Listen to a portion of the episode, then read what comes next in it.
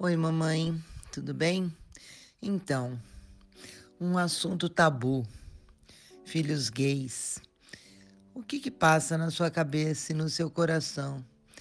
Eu dou apoio e compreensão para os meus filhos gays, converso com eles, tento compreender todo o desafio que é viver nesse mundo estranho que mata, que oprime, que espanca, que afasta, que isola, ou eu tenho meu preconceito e a minha crença que não aceita o que é diferente de mim. Ele nasceu gay. Ninguém se torna gay de um dia para noite. Isso é uma balela que fazem com que a gente acredite para que esse preconceito continue vivo na cabecinha e no coração das pessoas. Muitos meninos e meninas são expulsos de casa quando se descobrem gays. Já não basta a dor que eles sentem, já não basta toda a dor que eles passam. Temos nós, pais e mães, que deveríamos ter o amor incondicional e apoio e colo e ser o ninho, não é?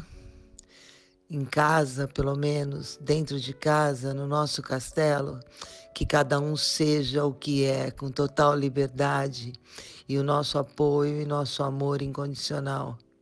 Chega de preconceito, já estamos no século 21. O que está por trás de toda essa raiva? O que está por trás de tudo isso? As experiências mostram que os homens que procuram travestis eles são 90% passivos na relação. O que isso significa, afinal?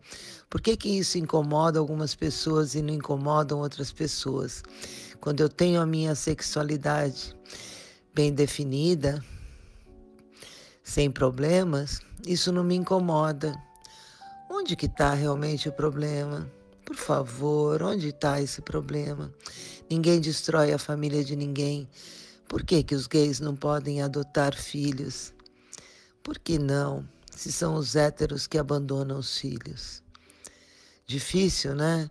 É um assunto bem polêmico e não deveria ser se respeitássemos as diferenças, se fôssemos tolerantes e aceitássemos as pessoas como elas são.